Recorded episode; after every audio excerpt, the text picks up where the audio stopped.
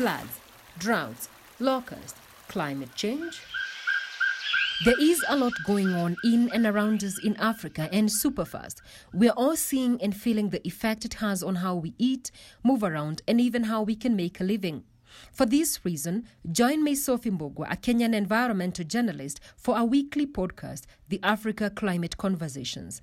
Africa Climate Conversations aims at helping you understand what climate change is all about, how it affects you and your family, what is being done in Africa, and what you can do to adapt and mitigate to its impacts no matter where you are in Africa.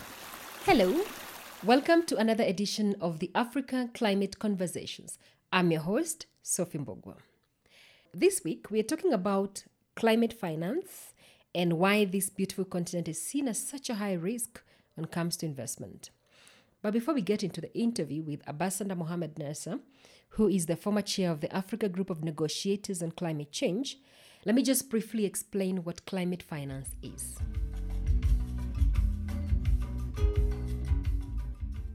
So, in the context of the international political negotiation on climate change, the term climate finance is frequently used to describe money flowing from developed to developing countries geared towards activities that help reduce greenhouse gas emissions. Now, if you're wondering what greenhouse gases are, you might have to listen to the very first podcast um, that Dr. Zablon Owiti had explained very well what greenhouse gas emissions are. Now, this money is supposed to help poor nations, that is, developing countries, cope with the impact of climate change, that is, adaptation, as well as help prevent further releases of greenhouse gases into the atmosphere, that is, mitigation. Let's take an example of a fishing community somewhere, um, somewhere where, somewhere in Zanzibar. Now, for example, the temperatures in the seawaters have risen so much, and as a result, these communities cannot fish close to the shores so they have to go deep fishing to get the supplies of the day. So these communities previously probably they just needed a dhow or they just needed a normal boat which did not require an engine and they didn't necessarily have to go overnight to fish. But today because temperatures have risen so high, they have to go fishing for about 2 to 3 days, all right? Deep sea. That means they will require better boats, probably a boat with an engine. They probably will require a freezer because they have to store the fish um, for the couple of days to make sure it doesn't go bad.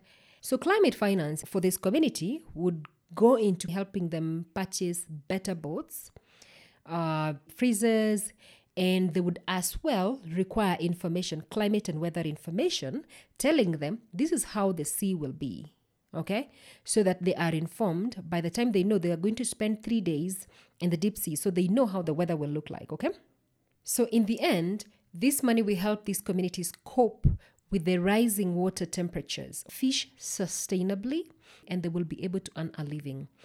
So why do developed countries have the obligation to help developing countries one grow their economies without emitting too much emissions into the atmosphere? That is mitigation.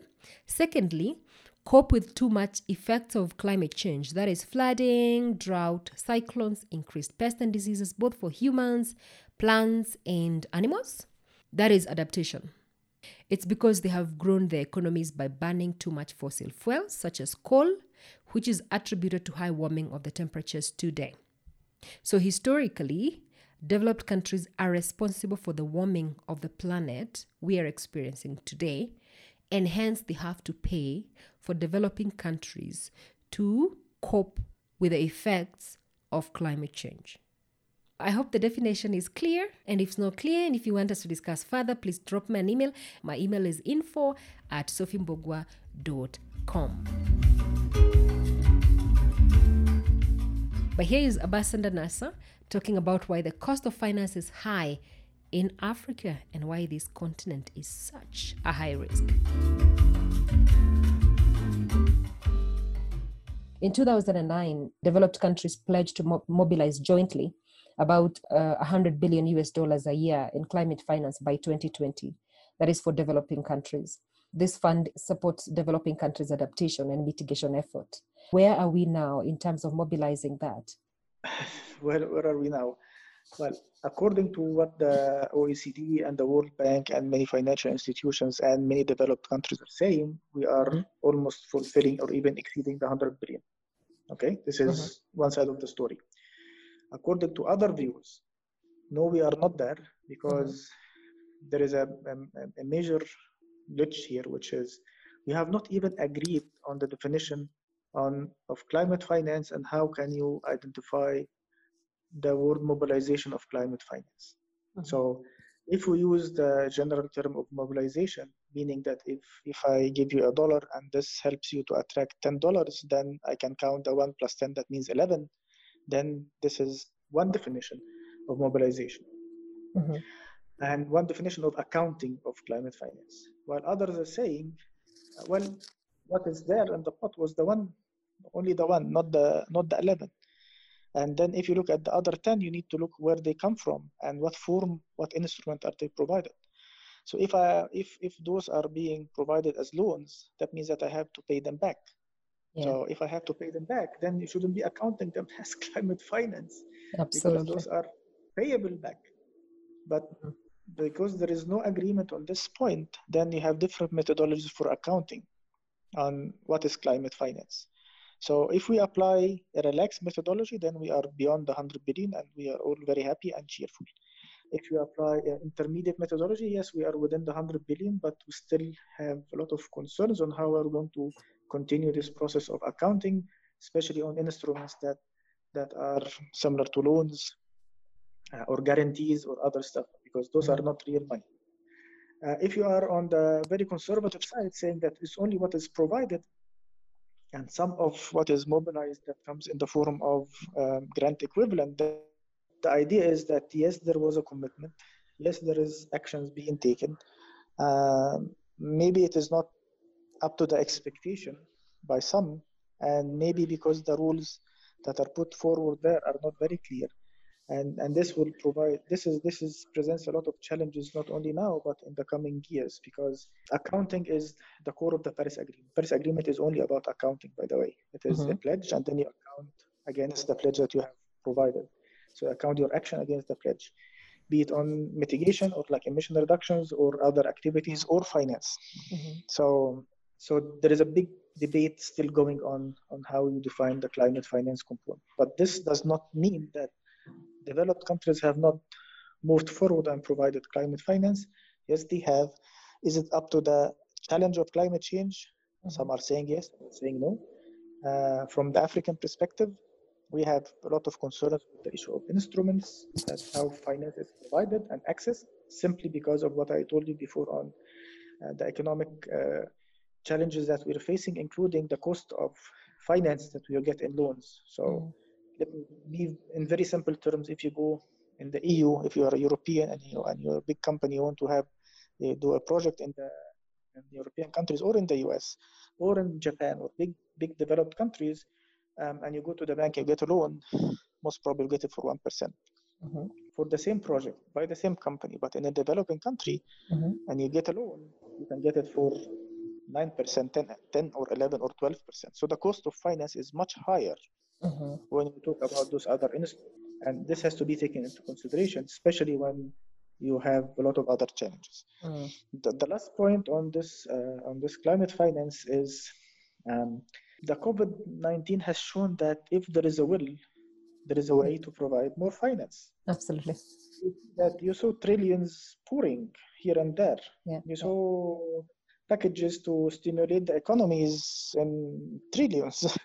Mm. So so if you want really to deal with like with a lot of seriousness with the issue of climate change, then then similar commitment to assist in mobilizing uh, this should be also put forward, and and and move away from this uh, accounting uh, game of no no no this is this is 100 billion there. No um, it's not 100 billion. No it is 100 billion. So we should avoid this accounting game. Mm. it is not about saying yes, I did that because this will lead at a certain point to some countries saying, yes, guys, um, let's let's have a break here. Let's let's really see where we are. Um, and yes, we want to be very ambitious, but this if it comes at a very high cost, what can I do? I mean, I have other priorities back home. So this is where we are really fighting as Africans, saying that instruments should be grant equivalent. So we should only be focusing on the grant equivalent component of any accounting for climate finance. Climate finance should be only the grant part of it. Mm-hmm. I will not go in, uh, in, in, in, in other items like because this is historical responsibility because African countries and the majority of developing countries have not even emitted a fraction of what is there and there's a carbon budget and all this stuff this is this is not a part of our discussion now mm. i mean we are trying to look forward not look backwards but there is a reality that most of the carbon budget was used by the developed countries so um, and, and most of the impacts that we're facing now are because of the amount of carbon dioxide in the in the atmosphere and most of it the overwhelming majority of it does not come from uh, overwhelming majority of developing countries.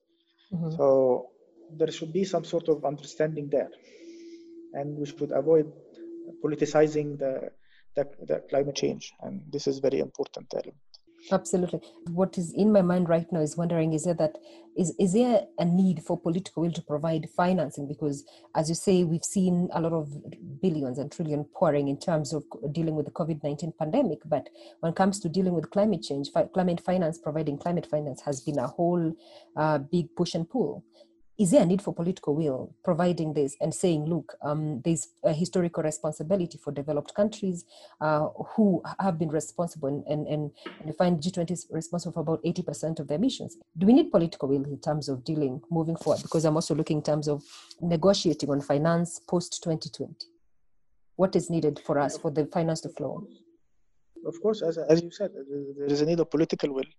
And, and this political will will not happen just because of people believing in climate change. It happens only because of like when, when they feel feel pressure, pressure by media, by social media, by the people, by developing countries, people, by developed countries, even citizens, because it is a reality. This is climate justice. This is justice, and and in many cases, if you look, if you go around in Africa, just get out of the big cities, even if within the big cities, you will see the levels of poverty, be it like a a low income or uh, low developed or least developed country or middle income middle middle income countries go around africa anywhere and most of the most of the continents most of the developing countries are the same mm-hmm. so let's be very clear that we are not on the same starting point when it comes to uh, social and environmental uh, indicators in between developed and developing countries and economic and development indicators for sure and there are competing needs in, in developing countries that does not un, that are not undermining the environmental and climate change ones, but they are really constraining um, policymakers and decision takers in taking actions because they don't see the the carrot in it, if, if I may put this, mm-hmm. the carrot mm-hmm. and the stick thing. I mean, there is a stick which is the impacts of climate change that we are all facing, but there should be also a carrot that for for a, a, politician who is there for four years or five years or eight years or six years, whatever. This is short term, but he needs to see the advantage into going and taking actions in climate change, and also see the safeguards that he will not be disadvantaged in a lot of uh, uh, issues, including uh, issues of indebtedness, issues of uh, how can this help development and not really have an impact on the other sectors, uh, including education, health, and others. Um, the last point in that is there should be clear understanding that and the climate change is not should not be used as a vehicle for business, mm. meaning that it is not there to have big companies coming and doing business and making a lot of profits. And this climate change system is is designed to allow them to make profits. But it is rather a process that we need to take action on climate change. So let's really make it not a profit uh, looking forward but, but rather like action and dealing with the climate. I will give you a very to make it clear for audience and give mm-hmm. you a very uh, um, example. If if you're a country that is entering um, renewable energy mm-hmm. and you want to attract investments in renewable energy. If you are still this is your first time and you are preparing this, but you are a country with high levels of indebtedness or you are uh, low on the social and economic indicators, mm-hmm. you will have maybe you'll go in in, a, in in an agreement with a private sector company that will sell you this uh, renewable energy uh, for maybe eight cents or seven cents per kilowatt. Mm-hmm. But the trick there is that you are stuck in this contract for 20 years. Yeah. So for 20 years, you'll be paying seven cents per kilowatt for the renewable energy. This is, of course, the private sector. They have their initial investments and they need to make profit. So, This is why they are there. But on the same time, three years from now, the cost of this renewable energy will go from seven maybe to two cents per dollar. But you're still stuck with the seven mm, for 20 years mm, for 20 years. Or for 15 years, and it depends on the contract. Mhm. but you're still stuck in this locked in thing for a very long period of time. In many cases, you don't have the same flexibility that um, that that private sector offers in big developed countries because there there is a high competitiveness, and uh, the rules there are um, are clearer maybe, um, and of course the potentials are clearer, and and the cost of money there is cheaper. But for many of our countries' case, it is not the case. It is higher cost of money. Maybe rules are not very clear. Um, a lot of risks that are there. So a private sector company comes and they want to safeguard all of that. So they want to Mhm. make sure that things are moving forward in the right direction. But it might not be the best case scenario for countries Mhm. themselves. So, so this is just an example, a generic example, but it, it, it, it is there. Some countries have agreed on a long-term agreements on buying renewable energy for 11 cents, while now you can get it for like 4 cents. But those guys are stuck for, for a period of time. And who pays for that? It is the end user. So, because the governments are not going to subsidize this amount. Yeah. So the end user is going to pay for that. So you'll be paying for higher uh, energy cost than others in other places, and it- then it's uh, it is it is not an easy thing. So what I'm saying is, yes, there is a component, the profit component, but it should not be only the profit which guides. Because if you leave it only for private sector, private sector is a profit-seeking entities. Mhm. So this is where we should have this balance where climate finance comes in as helping developing countries do both adaptation and the mitigation and does not add to the burden to developing countries' economies or add another layer of um, burden on, on developing countries, on the people of developing countries. And, speaking of that, I, I'm just wondering why is Africa seen as such a high risk investment when it comes to climate investments? Well, currently and, and the future, I'll say like currently, because of, as I said, the social indicators, economic indicators, other reasons, be it um, political stability, uh, social stability. Uh, there are a lot of other political and, and security related and social related uh, issues that makes it um, higher risk. Mhm. And to add to that is the, the level of indebtedness that the countries have and your economy and how it is flexible and, and reacting for the level of levels of debt that you have. So the higher the debt you have, the higher the risk, then the higher the cost of the money. Mhm. Um, the higher other risks, be it political and others, your rating, all of them have an impact. The, the cost of um, uh, of money that you borrow from outside state that is added to your uh, uh, to your loans. Mhm. Then in the future, which is again, this is an issue of great concern to us uh, in the negotiations. Mhm. Um, while in principle, it, it makes sense that you should include in the investment and in, in your all in your investment the climate risks, of course. Mm. And but if you apply it in some cases, then if you add the climate risk to the other long list of risks that you have, then the cost of money will be much higher. Mhm. So if I'm a, a, a vulnerable country, like a country like uh, I don't know, I don't want to name countries, a country that has very uh, not high, medium risk in everything, uh, political, security, and social, and so on, and is already facing impacts of climate change. And then I'm asked to include um, the the risk of climate change into my investment plans, and also to um, to make it clear for investors, so investors would take it into consideration when they come and invest. That means that the cost of finance will be much higher on me. So, and the competitiveness to attract in, in investors, I will lose edge or I will lose like a substantial amount of my competitiveness to attract investors if I add those climate risks, which mm. I did not cause. Mm-hmm. to adaptation, I did not cause that. If I'm a low-lying coastal uh, city mm-hmm. or a country, then I, it, like sea level rise is not caused by me, but but historical responsibility kicks in. But yet I'm being asked or I'm being forced to pay for that through adding this climate risk into into the long list of investment risks that, that are uh, that are there.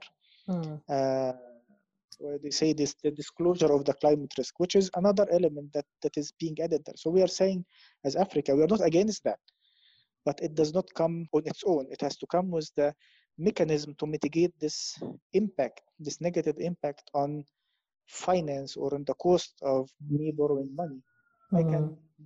disclosure of the climate risks, yes, but at the same time there should be the mechanism that mitigates this if the effect of this extra level of risks to be added on the cost of uh, of my financing or the cost of investments. Yeah, I hope it's clear. It's very clear. The, the, the African Group of Negotiators on Climate Change push for recognition under the UNFCCC process as African recognition on special needs and circumstances. Does it help address these particular challenges? Well, well, we are not pushing for, for the acknowledgement because the acknowledgement was there under the convention and mm-hmm, it was mm-hmm. there under the decisions all the way until Paris. It is it is there under the Green Climate Fund what we are saying is that a confirmation of the continuation of this acknowledgement. Okay. And because we, we are concerned that with this increasing tendency um, to start like uh, kind of categorizing countries based on their or, or um, including this climate risk uh, factor disclosure of climate risk factor mm-hmm. it might have an impact on a continent all of it is already facing social and economic challenges compared to other regions, uh, but it is very specific to the African continent in many cases mm-hmm. because of its like 50 as well. We have we are 54 countries in a continent, and and we are all be it uh, low income or middle income or low middle income. We all face sim- almost similar challenges.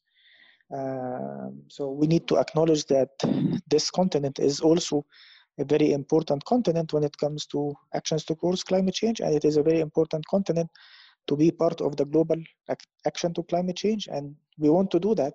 Mm-hmm. But we want to be very clear that also we are not like other big economies shouldn't be dealt with as that other big economies. We are not taking any advantage of anybody or disadvantaging others. Mm-hmm but we are ensuring that this acknowledgement is continuing as per the assurance we were given in Paris um, uh, by the by the presidency back then, saying that the acknowledgement is there and we will have a parallel process to allow this. Just please allow the Paris Agreement to go forward. We know that this is important for you. We acknowledge it. We will take it in a in a parallel process just a confirmation of acknowledgement. Because what happened in Paris was that up till Paris, there was this acknowledgement, there was a misunderstanding between some countries on what we were trying to aim mm-hmm. uh, or trying to achieve through this acknowledgement of the continuation of acknowledgement of the special circumstances.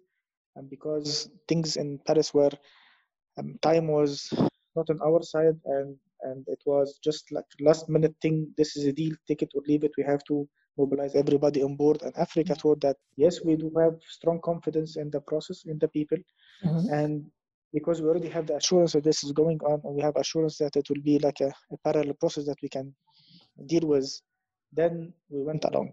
But okay. what happened after that was very strange discussions that was not even related to the to the item, and it, be- it became uh, an unfortunate that some countries were trying to identify our approach and as if we were trying to undermine them and they took and this is developing countries unfortunately mm-hmm. and they were taking strange strange positions there but anyway what we have is what we have and the acknowledgement by the presidency uh, um, is very much appreciated mm-hmm. the last cop uh, where the president of the cop yeah. Chile, Chile, which was part of the countries who had reservation on what we were saying, said it very clearly that there is an acknowledgement uh, of the continuation, and and and the special Africa special circumstances, and everybody was fine with that.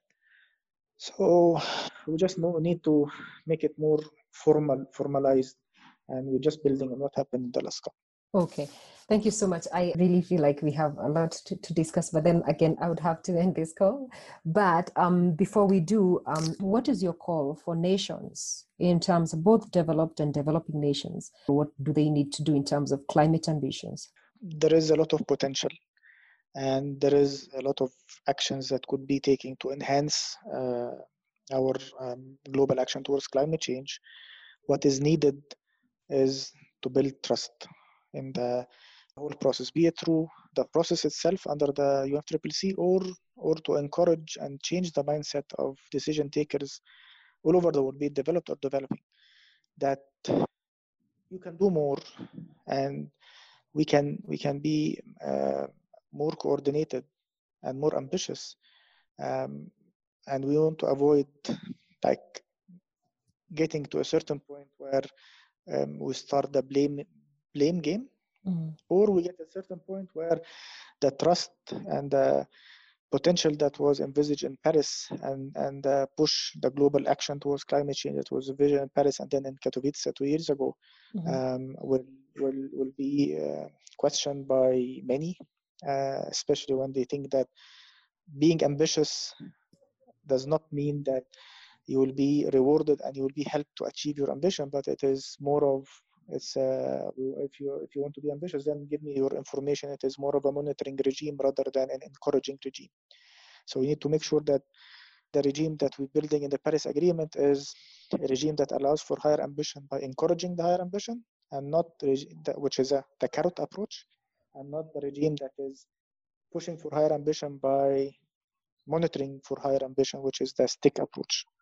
Mm-hmm. This is my simple approach to the whole thing, and this is upon us. There are balances, checks and balances, mm-hmm. components of the Paris Agreement. All of them have has to be have to be dealt with in the right approach and with the right balance.